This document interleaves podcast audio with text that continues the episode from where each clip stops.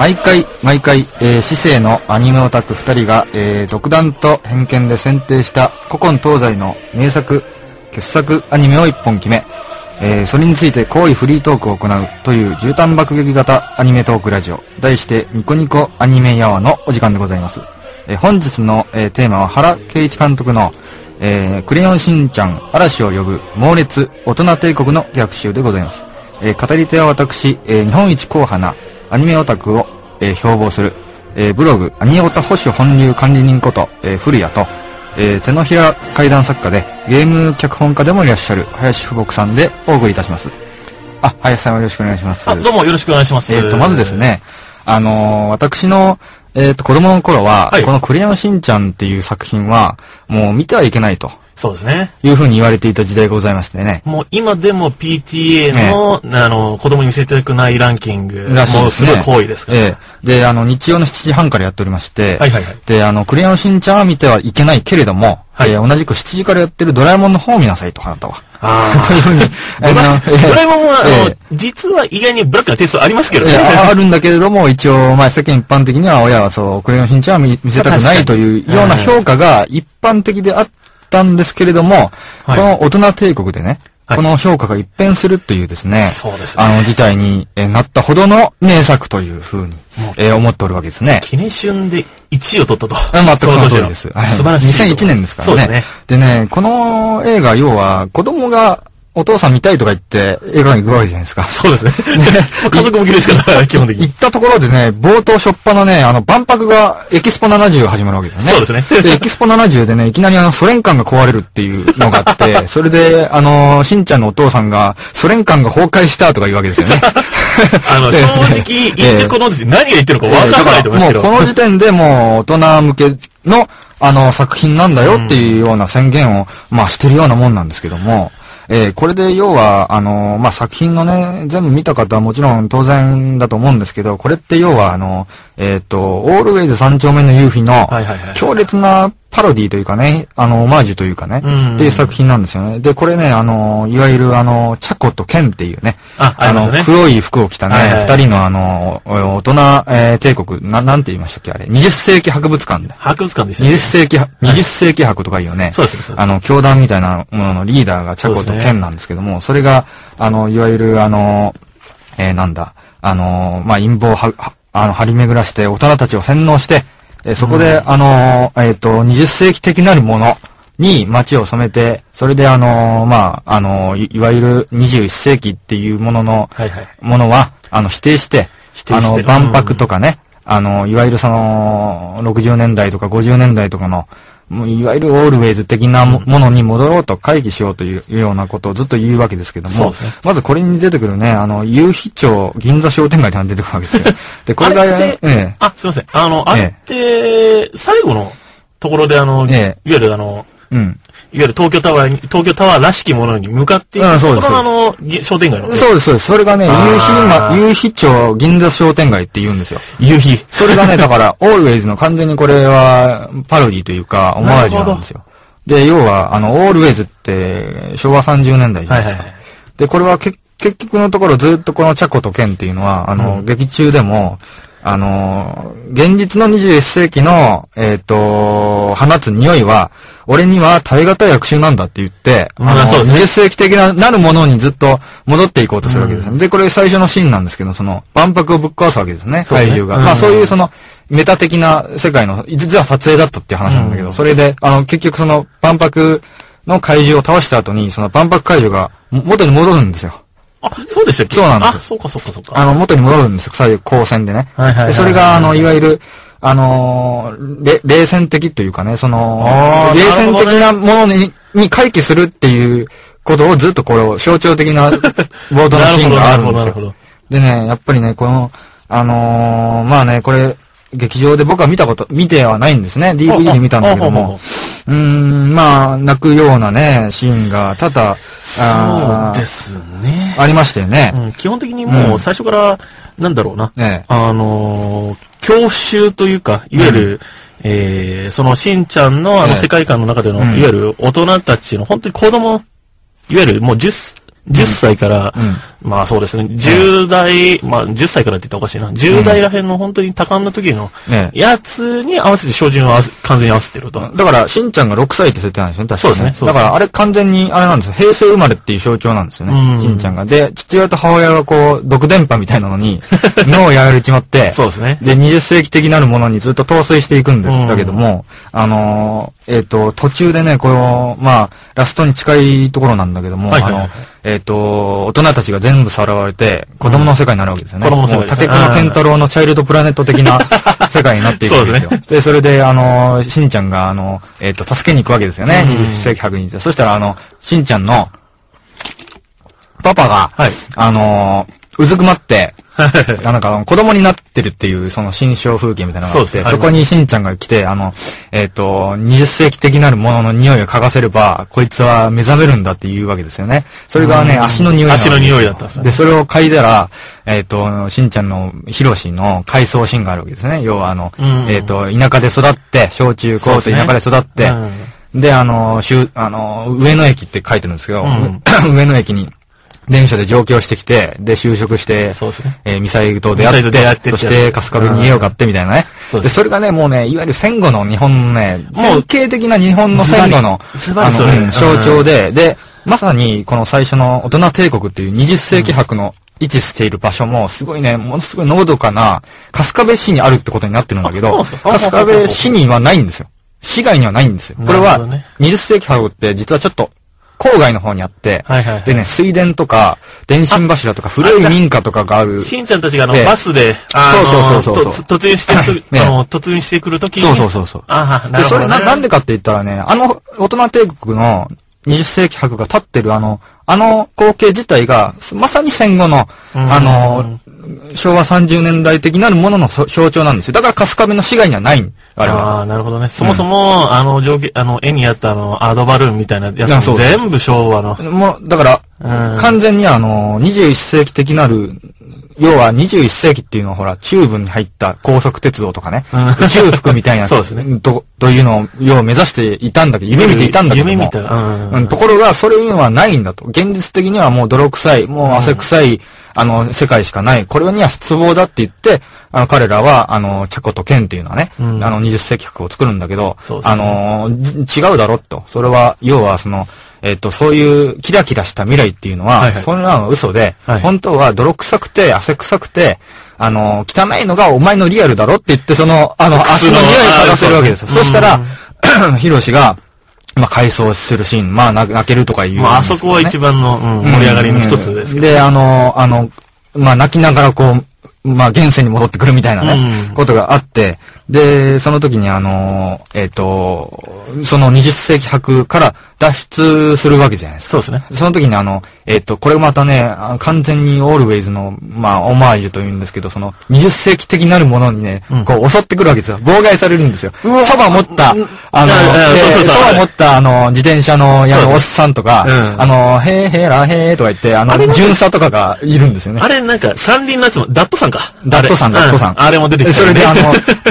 よくわかんない、名もない隣の家のおばちゃんとかが、あの、カレーができたよとか言って、でもそれを、またそれに、こう、20世紀的なものの匂いを浴びて、こう、また、ね、あの、再洗脳しようとするんだけど、それを振り払っていくわけですよね。そうですね。その時にね、僕は非常にこの作品の一番の、まあ、テーマというか、あれなんですけど、その、ヒロシのパパがあの、ダットさん運転しながら、20世紀的なる夕日町商店街からのしがらみから出ていくわけですよね。そうですね。脱出していくわけです。その時に、あの、泣きながらね、あの、なんでこの街はこんなに懐かしいんだっていうわけですよ。で、あれがその街のテーマ、あの、作品のこのテーマでね、はい、なんで懐かしいのかっていうことなんですよね。なんで懐かしいのかっていうのは僕はね、要はね、それ嘘だからなんですよ。あの、作り物だからなんですよ。なるほど、すごい、全部完璧。完璧な教習、完璧なノスタルジーを、あの、画面で描くからこそ、だから懐かしいんであって、うん、本当の、30年代なんて、まあもちろんいろんな社会問題ありつつ、でもそういうことは書いてないんですよ。描いてないんですよ。あの、全く、なんだろう、いわゆるじ、あの、ある種、ちょっと入りましたけど、世界系、うん、その人は、いわゆる住んでた昔の。そうです。っていうところ、あの、まあ、そこだけしか語られてないわけですよね。そうだって公害だってあったし。そう、自動、車事故ってすごいしね。そもそも、あの、安保闘争とかもありましたしね。そういうの全然もうなくなって。だから、うん、この作品で書く有飛町商店街の人って、あの、だ、店先の商店街で大根売ってね。あそうです、言ってたりね、安いよとか言って、ものすごい生き生きとしてるんだけど、どこか嘘っぽく書かれてるんですよ。なるほど。ものすごいね、あの、機械的、あの、人情っぽい、ぽく演出はしてるんだけど、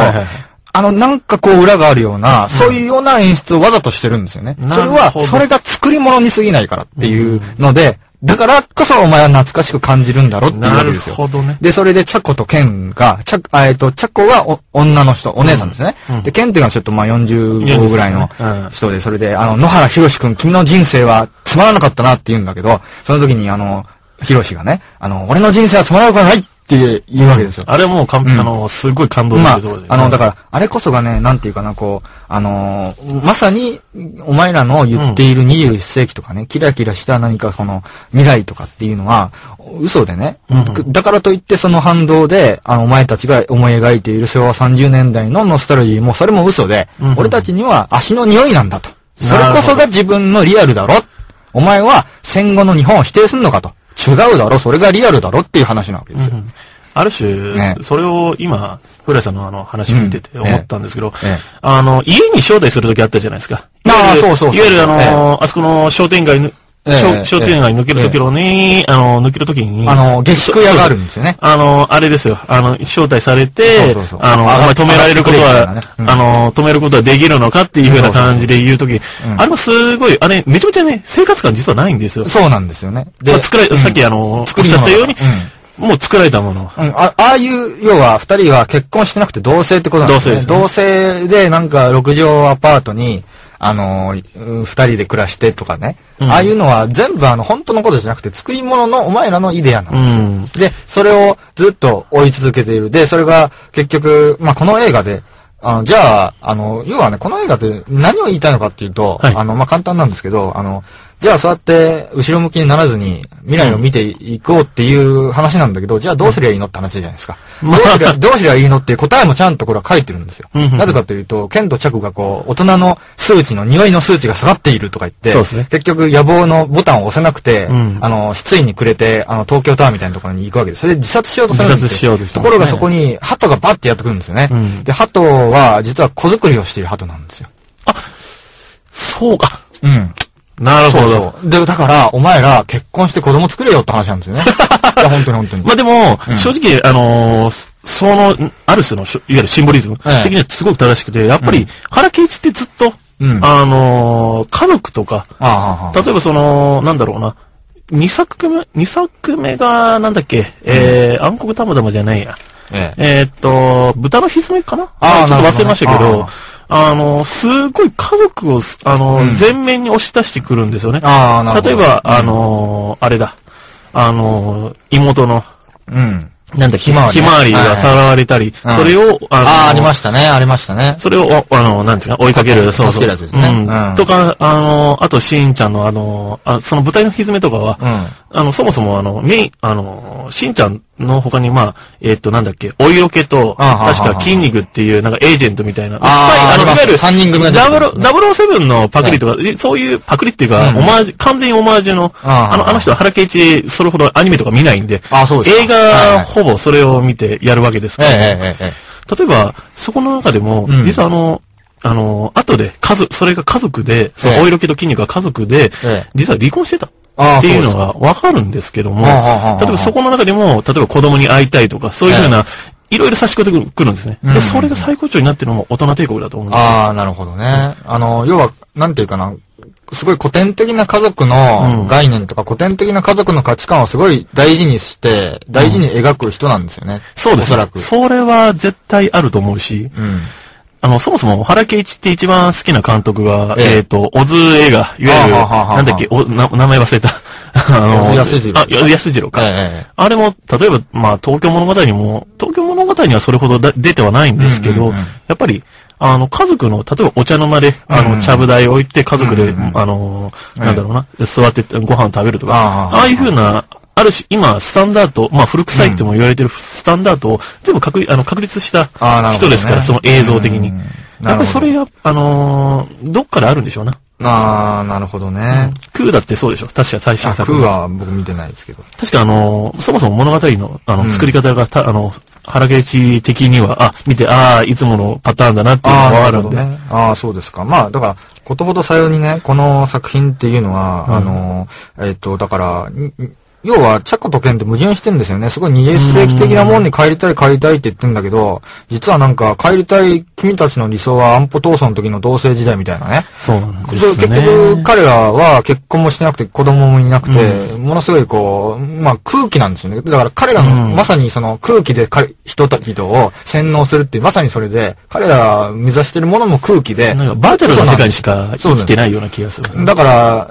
それってどうなのっていう話をおそらく原監督はすごいおそらく、だからあれの映画が2001年っていう、ま、まさにそれが、本当にそうです。まさに、ね、出発地点で、21世紀の最初の年っていうね、うん、あの、それにおそらくすごい言いたかったんじゃないかなっていうふうに思うんですよ。で、ね、僕、うん、あの、さっきも言いましたけど、実写版の、まあまあ、もともと漫画ですけども、はい、オールウェイズ三丁目の夕日っていうのが、この後に公開されましたね。2005年ぐらいに、安倍首相の時代ですけど、はい、その時にあの、えー、っと、いわゆる昭和30年代的なね、うん、あの、街並みとか商店街とか、あの、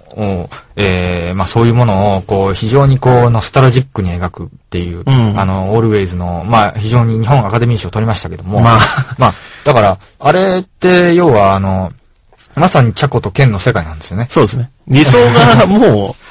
うん、まあ、まあ、周りの隣近所はみんな優しくて、そうですね。あの、世話をしてくれて、うん、なんかテレビが来たらもう知らない近所の人まで全部来て、力道山見るみたいなね、うん、そういう、多分ね、そんなの嘘だと思うんですよ。嘘っていうか、なんだろう。正直、まあ、あの、そもそも大人テク、うん、まあ、そういう教習っていうか、うん、ああいうのがまあメインテーマになってるわけじゃないですか。それがその。だから、うん、そうそう、あの、まさに、この、風間くんっていう、あの、ちょっと、はいはいはい、ね、それが最初に、懐かしいってそんなにいいもんなのかなっていうわけですよ。うん、これがまさに象徴的なセリフで、そうですね。あの、懐かしいってそんなにいいもんなの？違うでしょっていう話なんですよね、うん、これは。でね、ええ、今ね、その、ええ、例えばその話受けて、今パッと思い出したのは、え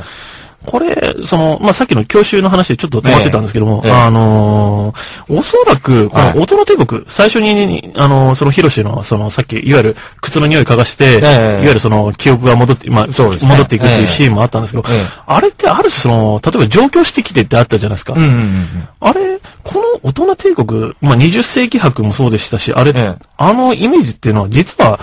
うん、東京人の教師ではないような気がするんですよ、あ、だから、いわゆる典型的な地方のね。ただ、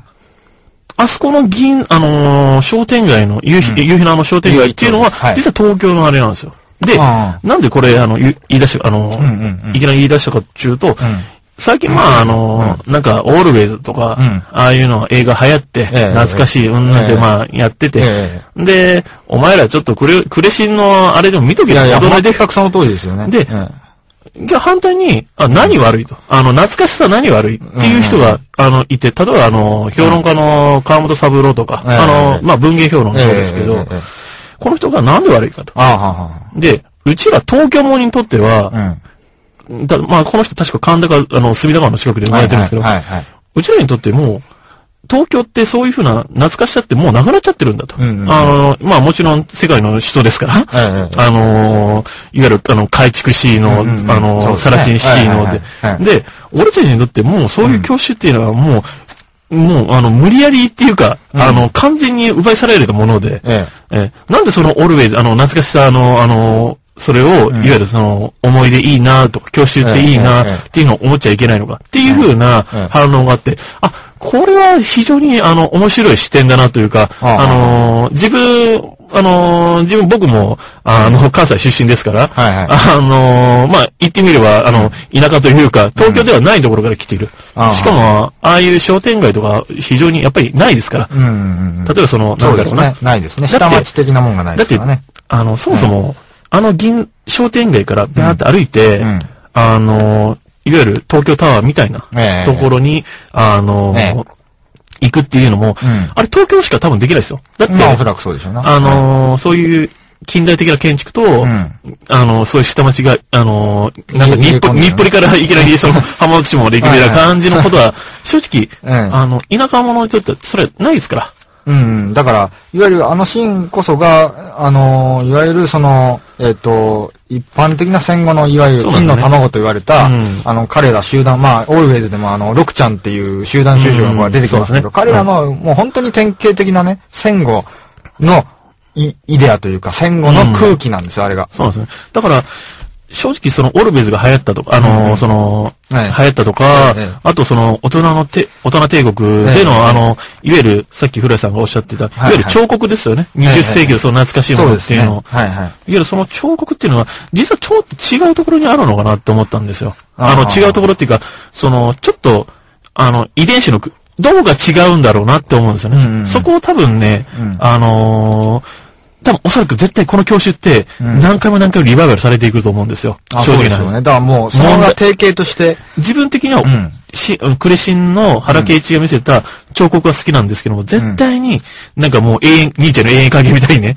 うん、出てくるんで、その時、その教習っていうのは本当はどこから来てるんだろうなと。田舎、あの、ある種その田舎の方から書く、えー、その教習と、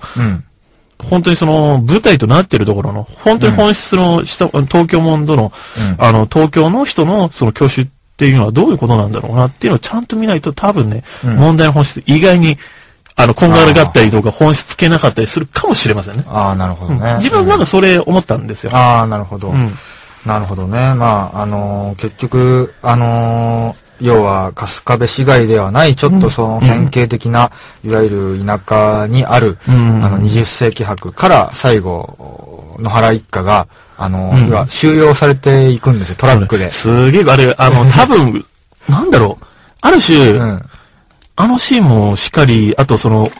くれ、あの、しんちゃんたちが、あの、デパート、あの、デパートで、はいはいはい。あの、行ってる時に、いわゆる大人たちを襲ってくるわけですよね。はいはいはい。あれもある種、あの、デパートで、あの、ゾンビ映画じゃないですかね。いや、だから、ドーン、ゾンビで、そうですよね。ロメロの。完全にパロディーですよですよね。スーパーに立てこもるっていうところに、そうそうそうそうそう。すごい消費社会への批判みたいなものを入れたっていう、まさに、あれ、そうですよね。あの人も、あの、ロメロも、あの、共産主義っていうか、社会主義者ですから、あの、まあ、反対性のところ、絶対含まれてると思います。だから、デパートとか、ある意味、こ